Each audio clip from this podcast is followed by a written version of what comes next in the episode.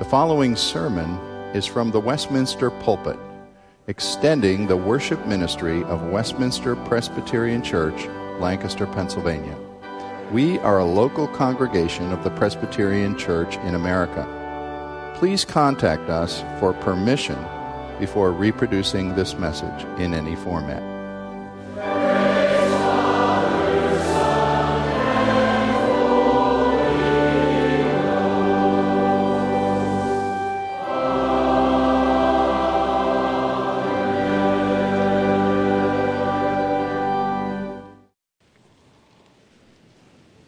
We've been walking through the story of Exodus, where we've learned that God has heard his people's cries as slaves in Egypt. God has raised up a deliverer in Moses, and God has fought mightily against the Pharaoh through 10 rounds of battle with the 10 plagues. They've been bloody rounds, but after the death of the firstborn of Egypt, Pharaoh has finally yielded and let God's people go. And we will be picking up in, in chapter 13, verse 17. And as we read it, you'll notice two big points. First, God's peculiar, peculiar dealings with his people, that he provides a peculiar path of deliverance, a peculiar equipping for battle. And by peculiar, I mean strange, odd, unexpected. But secondly, you'll notice God's peculiar call to his people a call to do three things to fear not, to stand firm, and to see God's salvation. And peculiar has a second connotation, meaning exclusively belonging to. And so this call to fear not, to stand firm, and to see God's salvation belongs exclusively to God's people who belong to him. So let's turn to chapter 13, beginning at verse 17. And please follow along as I read. I'm going to divide this passage into two sections, reading the first section, then commenting, and then the second. When Pharaoh let the people go, God did not lead them by way of the Philistines, although that was near. For God said, Lest the people change their minds when they see war and return to Egypt. But God led the people around by way of the wilderness toward the Red Sea. And the people of Israel went up out of the land of Egypt equipped for battle. Moses took the bones of Joseph with him, for Joseph had made the sons of Israel solemnly swear, saying, God will surely visit you, and you shall carry up my bones with you from here. And they moved from Succoth and encamped at Etham on the edge of the wilderness. And the Lord went before them by day in a pillar of cloud to lead them along the way, and by night in a pillar of fire to give them light, that they may travel by day and by night. The pillar of cloud by day and the pillar of fire by night did not depart from before the people. Then the Lord said to Moses, Tell the people of Israel to turn back and encamp in front of Pi-hahiroth, between Migdol and the sea in front of Baal Zephon. You shall encamp facing it by the sea. For Pharaoh will say of the people of Israel, They are wandering in the land, and the wilderness has shut them in. And I will harden Pharaoh's heart, and he will pursue them. And I will get glory over Pharaoh and all his hosts, and the Egyptians shall know that I am the Lord. And they did so. When the king of Egypt was told that the people had fled, the mind of Pharaoh and his servants was changed toward the people, and they said, What is this we have done, that we have let Israel go from serving us? And so they made ready his chariot and took his army with him, and took six hundred chosen chariots and all the other chariots of Egypt, with officers over all of them. And the Lord hardened the heart of Pharaoh, king of Egypt and he pursued the people of Israel while the people of Israel were going out defiantly. The Egyptians pursued them, all Pharaoh's horses and chariots and his horsemen and his army, and they overtook them and camped at the sea by Pi-hahiroth in front of Baal Zephon. When Pharaoh drew near, the people of Israel lifted up their eyes, and behold, the Egyptians were marching after them, and they feared greatly. And the people of Israel cried out to the Lord. And they said to Moses, Is it because there are no graves in Egypt that you have taken us away to die in the wilderness? What have you done to bring us, what have you done to us in bringing us out of Egypt? Is this not what we said to you while still in Egypt? Leave us alone that we may serve the Egyptians? For it would have been better for us to serve the Egyptians than to die in the wilderness. I want to make a couple notes before we continue with the rest of the story. First, notice that God did not take Israel along the expected path to the northeast. Instead of taking Israel from Goshen to Canaan through the land of the Philistines, the shortest path of about 250 miles, God led his, path, his people southeast into the wilderness toward the Red Sea. What is going on? Why is God leading them into the wilderness? It's a very peculiar path of deliverance. Why is He not taking the direct route, the expected route, the easy route? Well, God has something bigger in view that Israel did not see. And the text gives us three hints that God had bigger plans than what anyone could perceive. The first hint comes in verse 19. As Israel is leaving, Moses takes the 400 year old dry, dead bones of Joseph out of Egypt. Why? Well, like Israel, Joseph's story was filled with unexpected twists and turns and betrayals. And while a very frustrating and bewildering journey, God proved faithful and good to Joseph at each step along that journey. Life had taught Joseph that God would fulfill each and every one of his promises. So Joseph made the sons of Israel promise. He said, When God visits you sometime in the future, take my bones out of Egypt. Now, Joseph had no idea that that would be 400 years later. He only had several pieces in the puzzle, but he was able to discern that God had a bigger picture and Joseph learned to wait for God's big picture to be revealed. And he knew that his story would not end in Egypt. And of all people, Joseph learned that God always fulfills his promises, just not in the way we might expect or think. So that's the first hint that God was up to something bigger than the Israelites could perceive. Moses taking Joseph's bones out of Egypt in fulfillment of God's promises to Joseph. The second hint that God had a, a bigger purpose than we can sometimes see is in verses 2 through 4 where not only is God leading Israel in an unexpected direction into the wilderness where they're wandering in a dangerous place, a, a, desert, a rocky place, but God is also leading them into a desperate situation. A situation where they would be pinned against the sea, trapped they would be easy prey for Egypt, literally, a sitting duck. But through placing Israel in this desperate situation, God would bring a bigger deliverance, not a smaller one. For God would provoke Pharaoh and his army to chase after Israel, and making Israel vulnerable, Pharaoh would think that he could have them back. But God would get the greater glory, and Egypt would know that the Lord was God. And Israel would enjoy total freedom, never having to look over her shoulder again, fearing that the enemy would show up someday, somewhere, at some time to try to grab her back and abuse her again. And so we see here that God is like a, a grand chess master, right?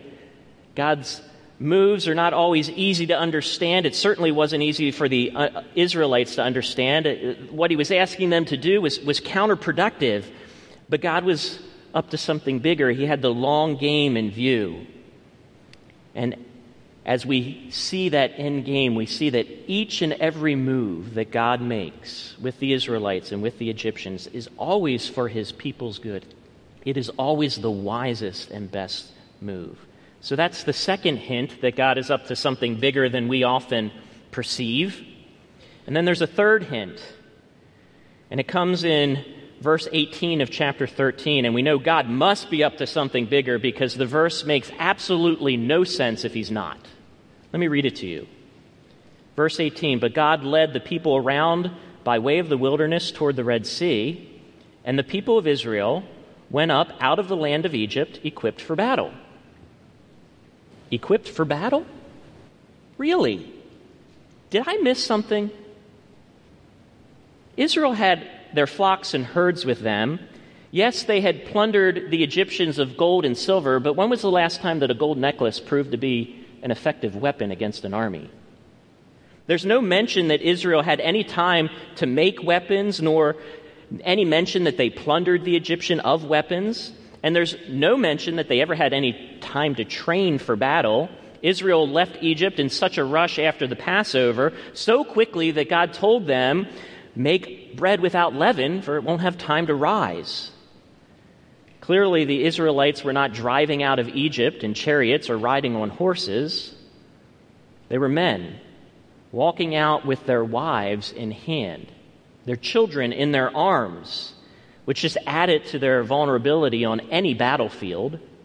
So, how exactly is Israel equipped for battle as they went up out of the land of Egypt? Is this biblical sarcasm? On the surface, sarcasm appears like a, a more likely interpretation, for this preparation, at least on the surface, seems to fly in the face of common sense. So the question is how in the world is Israel leaving Egypt equipped for battle? They seem anything but prepared for battle. In fact, they are much more likely to run from battle than to engage in battle. Look at verse 17. This is exactly why God does not lead them by the way of the Philistines, although that way was much nearer. For God said, Lest the people change their minds when they see war and return to Egypt. Even when God looks at his own people, he, see, he sees fear, not faith.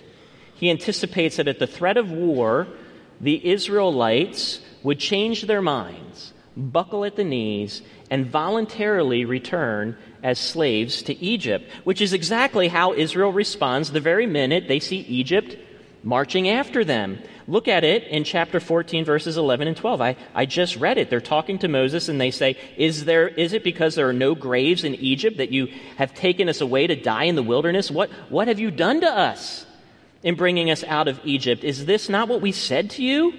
Leave us alone that we may serve the Egyptians, for it would be better for us to serve the Egyptians than, than to die here in the wilderness. And yet, somehow, these very same people, God is saying in verse 18 of the same chapter, they went up out of the land of Egypt equipped for battle. I find that remarkable, incredible, literally unbelievable. So, what are we to make of this text? This is a peculiar equipping indeed. No weapons, no training, no standing army, vulnerable uh, families with children in tow, weighed down with gold and jewelry, slowed down with flocks and herds. You'd barely be worse off sending the sick and elderly into fight. And yet, God's Almighty declares Israel went out prepared for battle. Now, some preachers might be inclined to ignore inconvenient verses and skip right over them, trusting that many churchgoers just don't pay that much attention as they're reading the Bible, or they won't ask hard questions. But we are not such a church, are we? And I'm not such a preacher to ignore bewildering verses. And it is our habit here at Westminster to push into areas of confusion, to address directly what seems contradictory, because as we do, we often find that that's precisely where God's word proves most powerful. So let's lay out a starting assumption. Here's a safe bet. If God's word doesn't make sense, the problem is not his word. For it is the word of an all knowing, all powerful, all wise, and perfectly faithful God of the universe. And so, if there's a problem, the problem lies in our understanding or our interpretation. So if God said that Israel was equipped for battle, then they were equipped. The question is, how were they equipped? Obviously, their equipping was not according to our expectations. When an American soldier is stuck behind enemy lines with nothing but his satellite phone, it would be easy to assume he is a lost cause, outgunned and outnumbered. All that the eyes can see is one against many, an entire standing army. But what the eyes do not see is a small drone hovering seven, several miles overhead. Nor the integrated satellite system, nor the aircraft carrier anchored several miles out to sea with a nuclear payload capable of leveling the entire nation, nor the GPS guided missile able to deliver a bomb to any given window in any given building of any given city. And so an American soldier stuck behind enemy lines without so much as a pocket knife, while he p- appears completely vulnerable and unprepared for battle, as long as he has radio contact, he is thoroughly equipped for battle. And the same thing is going on here in Exodus 13 and 14. Israel is equipped for battle not because they have weapons or training but because they have a connection, a covenantal connection to the strongest warrior king who carries quite a payload. One capable of leveling any stronghold, one capable of targeting any enemy precisely without causing any collateral damage. And that's exactly what God does here in Exodus 14. He prepares his people for battle by sending them into the wilderness with one thing and one thing only a covenantal connection to Him. And as long as they have His ear, His backing, His support, they are prepared for any enemy and any battle. So, how does this apply? If you are walking in relationship with the God of the Bible, if you have entered into a covenant with Him, saying, I am yours and you are mine, if you are a citizen of His kingdom, if you are a soldier of Jesus Christ, Call in the big guns. Call in the big guns. Where are you situated behind enemy lines, feeling exhausted, weak, vulnerable, and helpless? Call out to God. Are you behind enemy lines at work, with your boss or with coworkers? Are you behind enemy lines at school with your classmates or dorm mates or, or roommate or with an antagonistic professor, maybe even in your family with a neglectful spouse or a child that has cut off all communication. If you are feeling overwhelmed and outnumbered, vulnerable, hopeless, and helpless, call in the big guns. Call out to God. Only He is capable of delivering a payload that can penetrate the deep bunkers of any hardened and cynical heart. Only He is capable of protecting you and vindicating you. Don't place your ultimate trust in human weapons, whatever that human weapon may be, whether it's better argumentation or more education, or unfortunately, too many of us result to this emotional manipulation. See, none of these things carry the payload of God's Spirit who can work through situations you and I would never conceive as possible or workable. Remember, if you are on the ground in the battle, whatever your battlefield, you have a covenantal connection to the God of the universe who rules over the billions of stars in our own galaxy. And if you are there on the ground, so is God's kingdom. He is at work at your school, in your office building, and at your next family reunion over Thanksgiving. He is at work using your efforts, your words, your prayers, not because your words are powerful or your efforts are all that remarkable, but because He is powerful and He delights to work through His people who are His mouthpiece, His hands, and His feet. When we are covenantally connected to Him, we get to see God work in quite unexpected and explosive ways as we call in the big guns. So, the first point here is, is that God has peculiar ways, doesn't He? He calls Israel to take an indirect and hard path into the wilderness rather than the easy path. He equips them for battle not by giving them weapons and training, but oddly enough, just giving them access to his unseen power. But my second point is, is God has a peculiar calling to his people, a call to do three things in battle to fear not, to stand firm, and to see God's salvation. Notice, we'll pick up where we left off in chapter 14, verse 13. It says this And Moses said to the people, Fear not, stand firm, and see the salvation of the Lord, which he will work for you today. Fear not, stand firm, and see God's salvation. That's the battle plan. First, fear not. Picking up in verse 14. For the Egyptians whom you see today, you shall never see again. The Lord will fight for you. You have only to be silent. The Lord said to Moses, Why do you cry to me? Tell the people Israel, Go forward. Lift up your staff and stretch out your hand over the sea and divide it that the people of Israel may go through the sea on dry ground. And I will harden the hearts of, of the Egyptians so that they shall go in after them. And I will get glory over Pharaoh and all his hosts, his chariots and his horsemen. And the Egyptians shall know that I am the Lord when I have gotten glory over Pharaoh, his chariots, and his horsemen. See, God removes every reason Israel has for fear by promising to fight on behalf of his people. So, no matter how bad it looks, no matter how weak you feel, no matter how out- outnumbered you are, God is saying, Fear not. Fear not. Notice in verse 14 and 15, he asks, Why do you cry to me? And then he tells Israel, You only have to be silent and move forward. If it hasn't already happened in your life, you will soon discover that life's battles will cause you to dissolve into tears, leaving you paralyzed with fear. For most of us, that's already happened at some point in our lives. And apart from God's intervention, that's where any of us would remain. But thankfully, we have a God who intervenes to sustain and to deliver us from our greatest fears. What does this mean?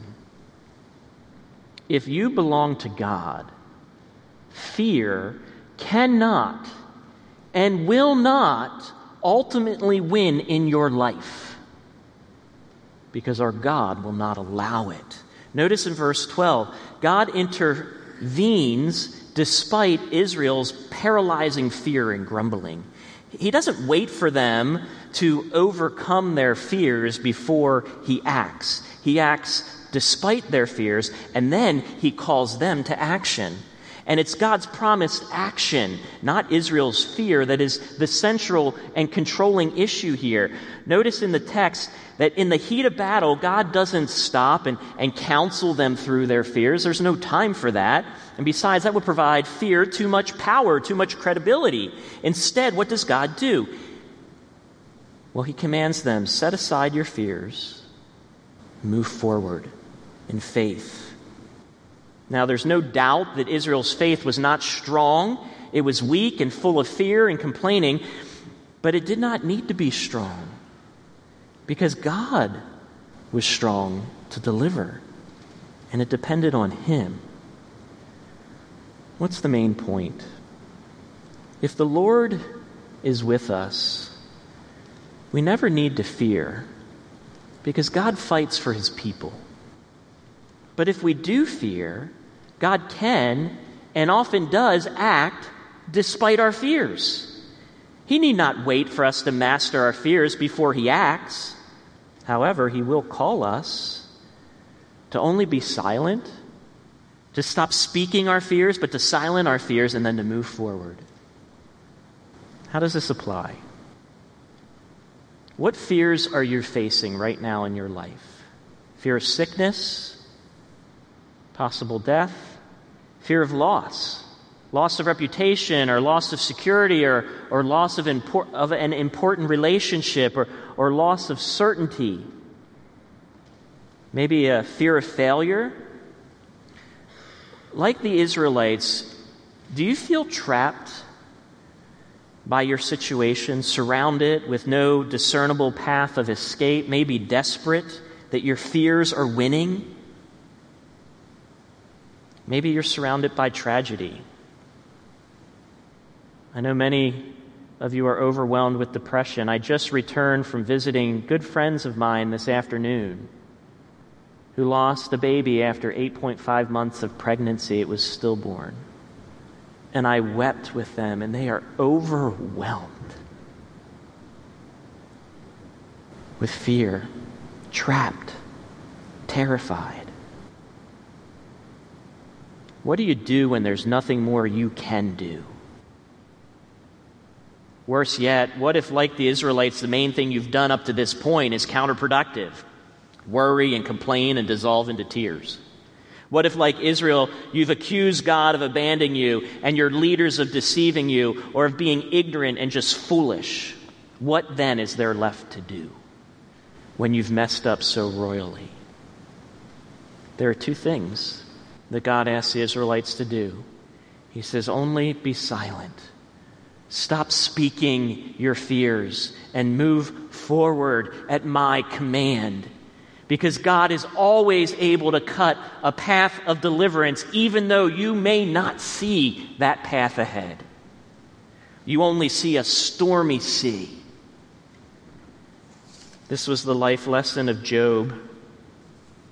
And Job said in chapter 28, verses 7 and 8 God's path may be a path that no bird of prey knows, and the falcon's eye has not seen it. The proud beasts have not trodden it, the lion has not passed over it.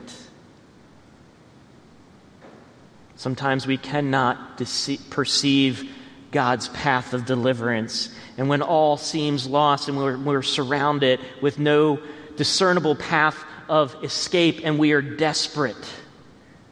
That is precisely when our God is in the habit, in the habit of opening up a path of deliverance. He did it for the Israelites in the crossing of the Red Sea. He did it for Joseph. He did it for Moses. He did it for David. I could go on and on throughout the Old Testament.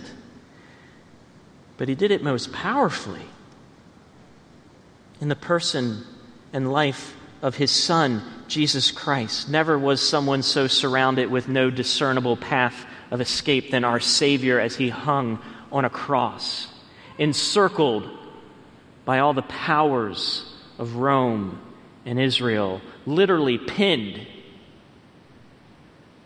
against a raging sea of anger, nailed to a piece of wood, engulfed in death, buried in a tomb of rock with no discernible path of escape. Yet God opened a path through Jesus' resurrection, a path that no eye had seen and no foot had trodden. And deliverance comes like that in sometimes the most unexpected ways because that is who our God is. So, how might that work out for you? I want to be clear here because I don't want to give false promises. Deliverance doesn't necessarily mean that your physical life will be preserved or the physical life of your beloved will be preserved. Jesus' life wasn't preserved. He died a terrible death. But we must remember that was not the end. A hidden path to the greatest deliverance opened up after death.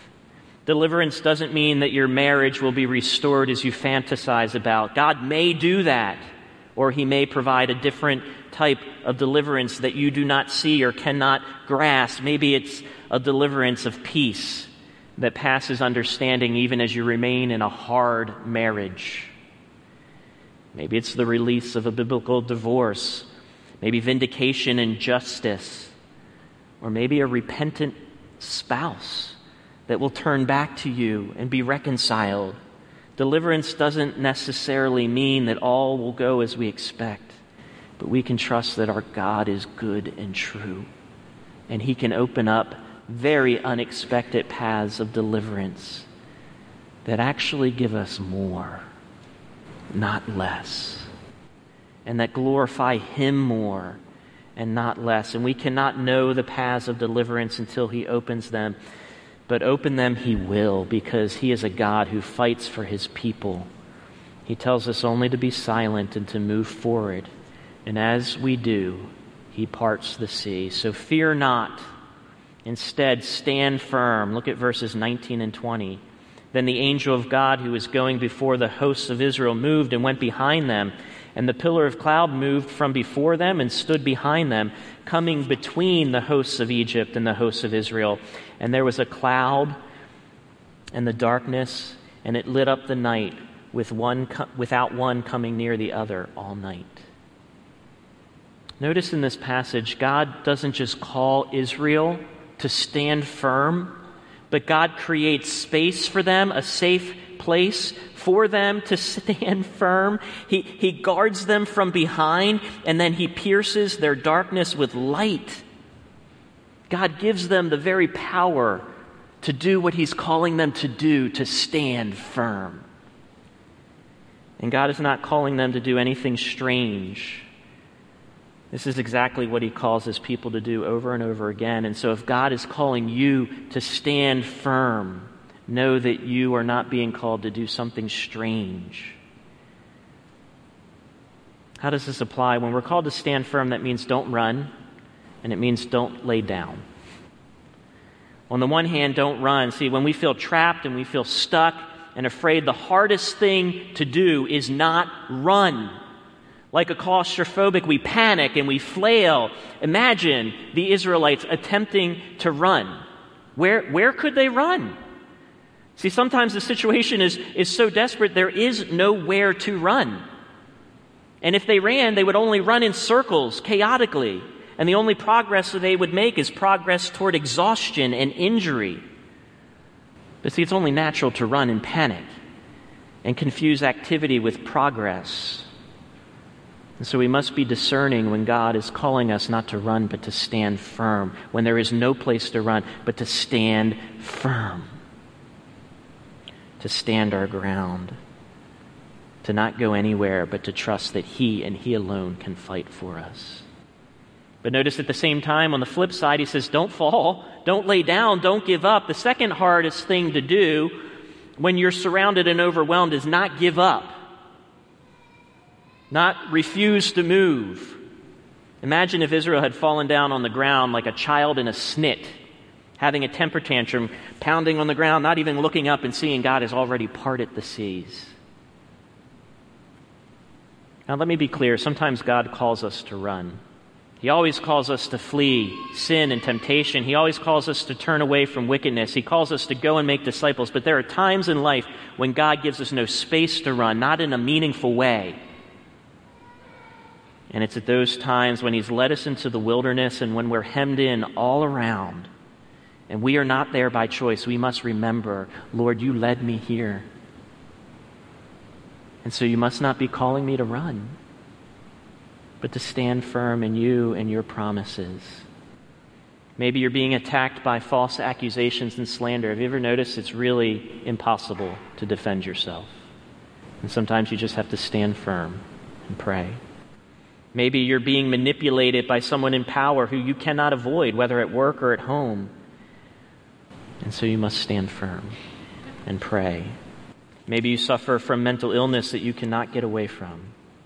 So you must stand firm and pray. We must do what God calls us to do to stand firm. For God will empower us to stand and give us the space to do it. And we must not throw ourselves down in temper tantrum. And then lastly, as we stand firm, we will see God's salvation. And this is the rest of the story. Moses stretched out his hand over the sea, verse 21. And the Lord drove the sea back by a strong east wind all night and made the sea dry land. And the waters were divided, and the people of Israel went into the midst of the sea on dry ground. And the waters being a wall to them on the right and on their left. The Egyptians pursued them and went in after them into the midst of the sea, and all Pharaoh's horses, his chariots, his horsemen. And in the morning watch, the Lord in the pillar of fire and of cloud looked down on the Egyptian forces and threw the Egyptian forces into a panic, clogging their chariot wheels so that they drove heavily. And the Egyptians said, Let us flee before Israel, for the Lord fights for them against the Egyptians. And then the Lord said to Moses, Stretch out your hand over the sea, that the water may come back upon the Egyptians, upon their chariots and upon their horsemen. And so Moses stretched out his hand over the sea, and the sea returned to its normal course when the morning appeared. And as the Egyptians fled into it, the Lord threw the Egyptians into the midst of the sea The waters turned and covered the chariots and horsemen of all the hosts of Pharaoh that had followed them into the sea. Not one of them remained.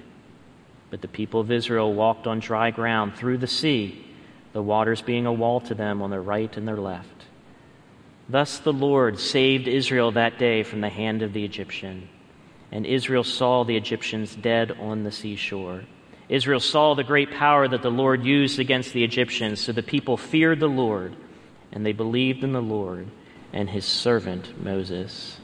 See, God's salvation came in the most bewildering yet fantastic manner glorious and terrifying. He drove back the sea. God could have saved in many ways. He could have struck the Egyptians with blindness or disease or dysentery. He could have allowed Israel to take the normal route to Canaan, maybe raise up regional powers who shared a common enemy in Egypt and would become allies with Israel and, and care for them as refugees. And if I were an Israelite, that would be what I'd want God to do. And I'd be asking, why must I go through the sea? Why not around, why not around the sea, Lord? Are you asking that question about anything in your life? You're staring at a sea saying, Lord, can we go around this one? But often that is not how God does his best works. It's not wrong to pray for less fantastic deliverance. I pray, God, give my children a boring testimony. but sometimes that's not how God works. God gives us a fantastic story and a fantastic res- rescue because sometimes He just has bigger plans for His glory and for our salvation, that we might see His mighty power, His all surpassing wisdom, and His steadfast loving and His unending mercy. And as we fear not, as we stand firm, we will see the salvation of God, which is always greater. Maybe it's to give a greater legacy. Had God, had God not saved Israel in this way, we might not be talking about it thousands of years later. And maybe God is doing the same thing in your life. Because He loves you and wants a great legacy in your life, He is, he is causing you to face the sea rather than go around it. Maybe it's because He wants to give you a greater freedom a total freedom so that you don't have to keep looking back at that which once enslaved you, but you can be totally free. And so he's going to cause you to go through the sea, which is dangerous and terrifying and hard, rather than around the sea. Or maybe it's just to give you a greater hope. See, God showed he had the power to free no matter how determined the enemy is. No matter how desperate the situation, no matter how helpless the victim, no matter how defiled and dehumanizing things can get, that He can fully restore, fully restore, and bring total victory and a clear path to a brighter future. And so we simply must wait and look and see God's salvation. And as we do, it will lead us to do one thing. And it's what the Israelites do next in chapter 15, which is they sing about the story that God wrote. The situation they just went through that we read about in narrative form, they put to poetry. And, and the entire chapter 15 is a song of praise of look at what God has done, throwing horse and rider into the sea. And likewise, we will retell our story not as a simple narrative, but as a glorious song of praise to the one who delivered us. Let us pray. God, you certainly do work in peculiar ways, often taking a peculiar path, circuitous, one that does not go as we expect, but takes us into the wilderness, one that takes us through the sea, not around it. And you equip us in a peculiar way with your unseen power, which only reemphasizes our weakness and our inability and, and our desperate situation. God, you give us as your people a special calling, a, a peculiar calling.